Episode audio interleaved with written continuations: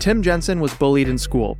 He had no self confidence and no comfort zone thanks to his family moving around so much when he was young. But then, at age 17, he went through an experience that he calls the hardest and most difficult thing that I've encountered in my life. And that experience now lets him run through walls and pretty much any other obstacle that life throws his way. Tim went through something that most of us can barely comprehend, and he and others around him achieved things that we would deem heroic. But despite all that, Tim believes one bizarre truth about humans that most don't. Nobody actually rises to the occasion.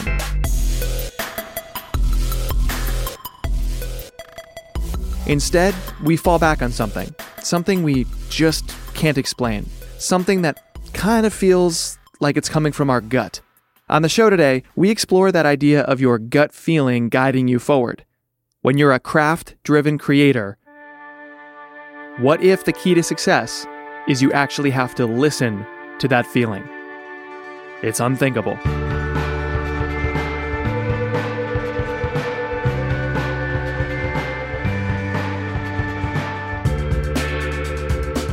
Welcome to Unthinkable. I'm Jay Acunzo, and we are on a collective journey to answer one question What does it take to trust your intuition and succeed? Look, it's never been easier to be average. Just scoop up one of those list articles or follow the guru on the stage telling you to do something. But to separate from all that noise and actually do something exceptional with your craft, I mean, that's all on you, baby. Ain't no one gonna tell you exactly what to do. You have to trust your intuition. But how? Two weeks ago, we ended a two part series on where data fits into all of that. Do you start with the data or with something else? We examined it from both sides of the coin and we landed somewhere pretty strange, but I think pretty powerful as well. If you missed either of those things, be sure you go back and hear them both. One is called Don't Start with Data, and the next one, predictably, Start with Data. Because today we're going to go right to the obvious thing that we missed in both of those episodes. What about your gut? So, to figure this out, let's first go outside of our echo chamber, outside the business world, to the music world to examine this idea. To help us do so, here is the executive producer of Unthinkable, Andrew Davis. So, Jay, Jay, do you think of yourself as a creative musical genius? Um, no.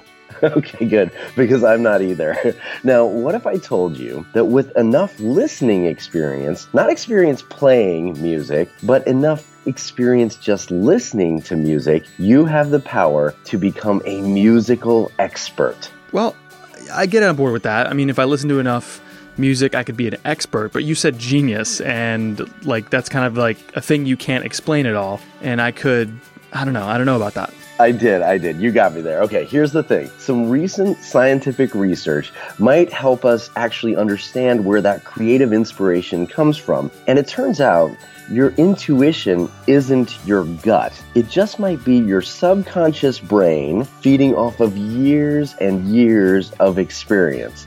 So, so let's just start your your musical expert training right now. How about that? okay, um, I'm game, but how do we do that? Okay, it's really easy. All you have to do is listen. And I want you to listen very intently to this tango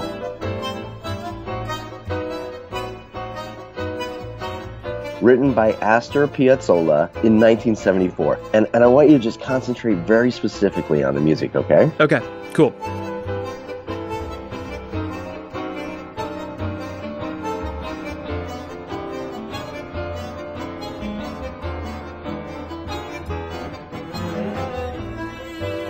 Okay, Jay, that, that's enough.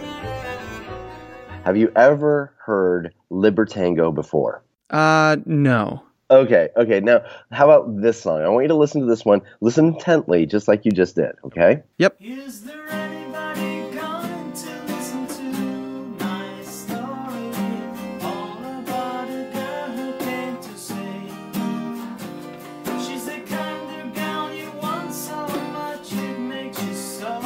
It's actually Girl by the Beatles. Now, you listened intently, and I want you to tell me what do those two songs have in common? Oh man. Um I have no idea. I got to be honest. Uh I guess to me they don't sound similar at all. Okay, they don't sound similar to me either. But Sting, you, you know Sting, the, the 16 time Grammy Award winning creative musical genius. Well, that guy can listen to both of those pieces of music and pick out a three note pattern that almost no one else in the world notices. That's awesome.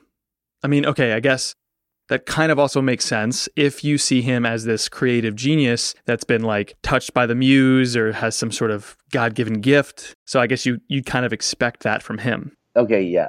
Here's the thing though Sting's brain finds that three musical note pattern totally subconsciously. He ah. doesn't even know he's doing it. And what's more amazing, Jay, is that he doesn't consciously identify the pattern. Oh, that's interesting. So I get that he finds the pattern subconsciously, like he couldn't explain how he came up with it, but you're also saying that his conscious brain doesn't even pick up on the fact that he found it, so he couldn't articulate it back to anybody. So how do we know that about him then? Well, that's a good question because you have to actually be able to look at Sting's brain to do this. And a cognitive neuroscientist named Daniel Levitin, who actually, you know, scans brains for a living at McGill University in Montreal, he actually scanned Sting's brain while Sting was listening to music. And they didn't just listen to those two songs, they listened to lots and lots of songs, everything from like Britney Spears' Baby One More Time to elevator music, which apparently Sting doesn't like. And what they noticed is that Sting's brain is extracting latent information and keeping track of it. Okay, so what I get from that is he's not memorizing both songs, but rather there are like elements that he's putting in his brain, like filing away for later, which is how he can then later recognize connections between those two songs that we don't see. And so that's all thanks to like the brain doing that kind of filing. But why does it do that? well, the team in Montreal isn't exactly sure yet, but they have a great hypothesis. And first of all, they believe this is how you become an expert. So essentially, the more experiences you have, the more you extract and file away those important and maybe potentially useful pieces of information from every one of those experiences. So your file cabinet just keeps growing and growing and growing so that you can draw on it, even subconsciously, whenever you need to.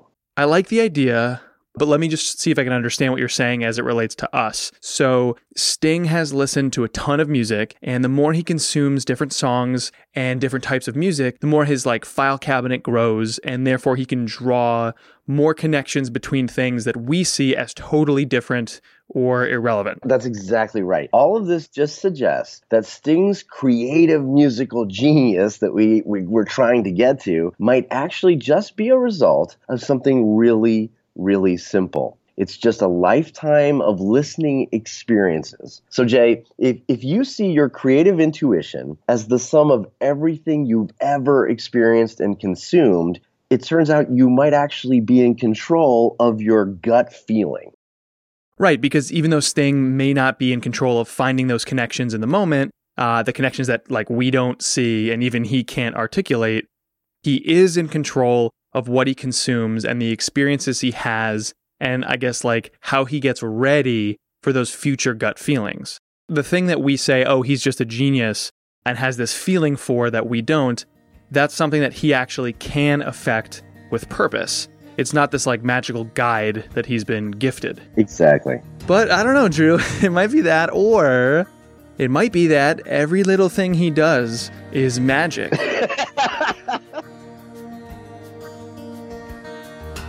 tried before to tell him but the feelings I had for him in my heart. Every time that I come near him, I just lose. So, okay, back to that conventional thinking again. That the idea of intuition lives in your gut. 'Cause every little thing does is magic. It doesn't. That voice, that guide, is really your brain, just maybe not your conscious brain. But the good news is, you can consciously prepare it for those future moments of decision making in the moment. Few people that I've met are better at that preparation period than the guy I mentioned at the top of the show, Tim Jensen. Tim is a guy who doesn't think people actually rise to the occasion. Instead, he thinks we fall back on a gut feeling. But to him, that gut feeling is really rigorous training. In modes of chaos, you're always going to regress to the last bit of training that you have. And it's against the human experiment that you'll will ever rise to the occasion in, in those situations. So many studies have shown that when your stress level rises, your cognitive thinking skills reduce over time, and that time is seconds. Tim learned this while serving in the US military. After a childhood being bullied and moving place to place with his family, he then served in the Marine Corps, including tours of duty in Iraq in 2004 and 2005. Tim, thank you for your service. And it was through those experiences that Tim learned the value of what we heard in the Sting story the power of turning your brain into an instant recall machine so that, in the moment, you can make quick decisions that are still correct. It's exhilarating. It's terrifying. You're always got that, that voice in the back of your head saying, "Is this the right decision? Is this the right decision?" You know, and and those are like the devils if you do and the devils if you don't type of conversations that you have you have with yourself. But you know, again, it goes back to that intuition where you're you're, you're questioning yourself in your mind. But you know what you're doing for, uh, off of all the gathered information that you have, that you're making the right decision, and you just got to power through it, and you got to own it. You know, at that point, you've made that decision. This is the decision that has been done. This is the decision that we're communicating as a team. And now you own it and you do everything you can to make it successful. Today, Tim is the COO of a retail company called Grunt Style, a lifestyle brand for veterans and patriots. And although he's finding plenty of success in the role, Tim has no formal business background. Instead, as he worked his way up the corporate ladder, he started noticing similar decision making patterns in himself that had served him well back in the Marines. For instance, Tim's a big comic book fan and former comic book illustrator, and he was initially hired as a graphic designer at Grunt Style. You know, when we were first putting out designs, it was just a bunch of words, you know, motivational sentences uh, on T-shirts, and it was very pride oriented, and people loved it. But as we started to become more robust in our designs, we were struggling to make tho- those good compositions. In my comic book days, a composition is the most important thing when you're reading a comic. It's all about where, how your eyes read across the page and know, really exciting things that you want the reader to, to see first before they see anything else. There's a science behind that. And I was like, well, you know, this is what I've taken from my time in comic books. Let's applicate these co- composition styles into the way that we present our art. Tim trusted his intuition to lead him down that path. And now we have some of the you know greatest artists uh, that have just developed over time with our processes and our training. They're doing great, great work. It was through this experience that Tim knew maybe he didn't actually need to carefully consider every single angle just because he lacked an MBA. He could still trust that gut feeling, or really his well trained subconscious mind, and it was actually very similar to when he was in the Marines. It's like a reaction, a reaction to contact, a reaction to ambush. I will always defer to uh, what the military and the Marine Corps has taught me because it's the greatest institution that I've, I've been able to learn from. Reaction to ambush, you you know, you get caught in that kill zone, and it, everything is, seems like the world is crumbling around you, and you have to make a decision. That decision is going to determine the success of your next rate of movement and how you're going to negotiate that situation that you're in. In in that situation, good training tells you to remove yourself from the kill zone, get a, a new perspective on the battlefield, and then in, re-engage and destroy the target. If he's making a big decision at work, Tim might appear to be reacting quickly, and he is, but his brain is still rifling through tons of options, just like you or I might if we were moving slowly. But the only difference is Tim doesn't hesitate. In fact, he's learned that bad things can happen if you do. In combat, you know, quick decisions determines life or death. In business, you can think of it the same way, you know, but at the end of the day, nobody's dying, but you, you know, you could be jeopardizing jobs, you could be jeopardizing strategies. I'm curious, like, was there a moment in running grunt style where you were like, wow, you know, the ability that I had to see what I saw or to make that decision the way I made it, that actually reflects not on my experience as a business owner and operator, but actually from the military. Almost every day, I refer to a lot of my infantry training uh, and my time in the Marine Corps to operate in this business, and I and I use those tools uh, daily. Because if you really think about business as a battle space, it, it's a it's a very easy transition. You know, uh, infantry tactics to three rules of infantry: uh, shoot, move, and communicate. You know, you can extrapolate that into the, the private sector very easily because if you can't communicate as a team, you're not going to be able to acquire targets. You're not be able to move as a team together, right? So that triangle, if you will, if you remove any one piece of that triangle, uh, it, it's no longer functional. And you know, relating those things to our, our team every day and getting them to think along those lines as well uh, is really a part of the recipe to our success. Because sure, we may not have all the business minds, the MBAs, the you know, all that experience, but what we do have we have the understanding of how to think in those unique environments, how to be outside the box thinkers, uh, critical thinkers, and solution oriented people. Where given a task and a condition and a standard, they will always operate to the best of their abilities. Tim has gone from shirt folder to the lead production operator to operations manager to chief operating officer. And Grunt Style just keeps on growing. If you asked young Tim why this was happening, he might have said, well, maybe Grunt Style Tim has a knack for business. It's just a, a natural gift given to him at birth. Or maybe he's got this gut feel for it. Maybe he's even an operating genius, much like Sting is a musical one. In short, young Tim, and maybe many of us, would probably think, wow, there's a guy who rose to the occasion and delivered. But the Tim of today knows we actually don't do that. We fall back on our instincts, and it's a well trained mind, not some kind of gut feeling, that keeps us marching forward to safety or success. You have to immerse yourself into the uh, situation that you're in. Uh, the, the further that you can get into feeling that lifeline, that life beat of uh, whatever it is you're focused on, uh, you're really going to start to make very clean decisions in the sense that with all the information that you collected and understand, uh, it gives you a better guiding stake uh, to make those decisions. In other words, you have to live in that moment. You, you can't stop to think. It's like being an athlete. You just have to swing or shoot or run or jump. You have to act. And everything that brought you to that moment of action prepared you to do so. So it really becomes that intuition because as information flows through you as a conduit, you learn and gather so much about the inner workings of the business, or you know, again, whatever it is that you're focused on, related to decisions, because you you have so much reference uh, that that you're referring to to make those decisions. There's nothing out there that I can't do. No obstacle out there that I can't negotiate, either up it, over it, or around it. And why? Because if I give it everything I got and all the effort and, and attention and, and develop a team that can accomplish this goal, there's nothing that can stop us from accomplishing anything.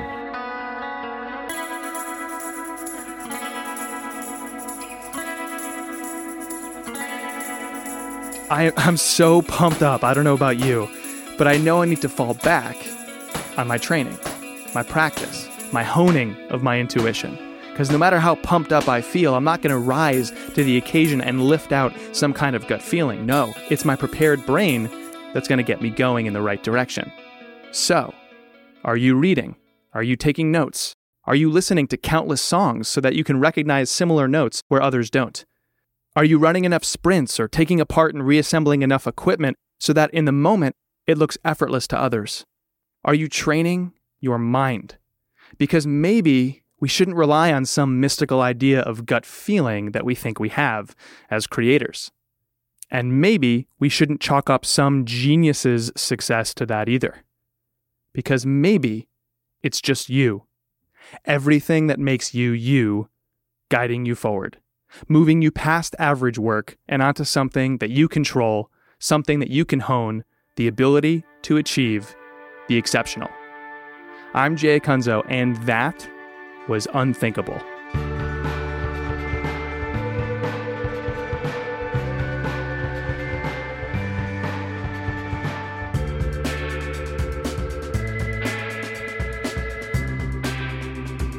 Hey, quick thing that I think you might be interested in. So, I mentioned before, Unthinkable is a collective journey to answer one question What does it take to trust your intuition and succeed? It's never been easier to be average in a world full of listicles and YouTube videos and people who can just tell you instantly on Twitter the right way. But how do you do something exceptional, not average? I think that takes more you. You are obviously an exception to everybody else, but you have to trust it. If that's an exciting proposition and you want to know how, we're, we're exploring that. We're trying to figure it out. So join our journey. You can text TRUST to 444 999, and I'll text you right back. That's the word trust to three fours and three nines, and I'll shoot you a text right back with what to do next. This episode was written and hosted by me, and I was edited by Josh Cole. Thanks, Josh. Special thanks to Andrew Davis for his Outside the Echo Chamber story and executive producing the show as well. Caroline Nuttall, Elizabeth Davis, and Ryan Brescia, you are all awesome. Our theme music is by Tyler Litwin, who represents the Lollipop Guild. What I do is I help people open that jar. Thank you so much for listening to the show. I'll talk to you next week.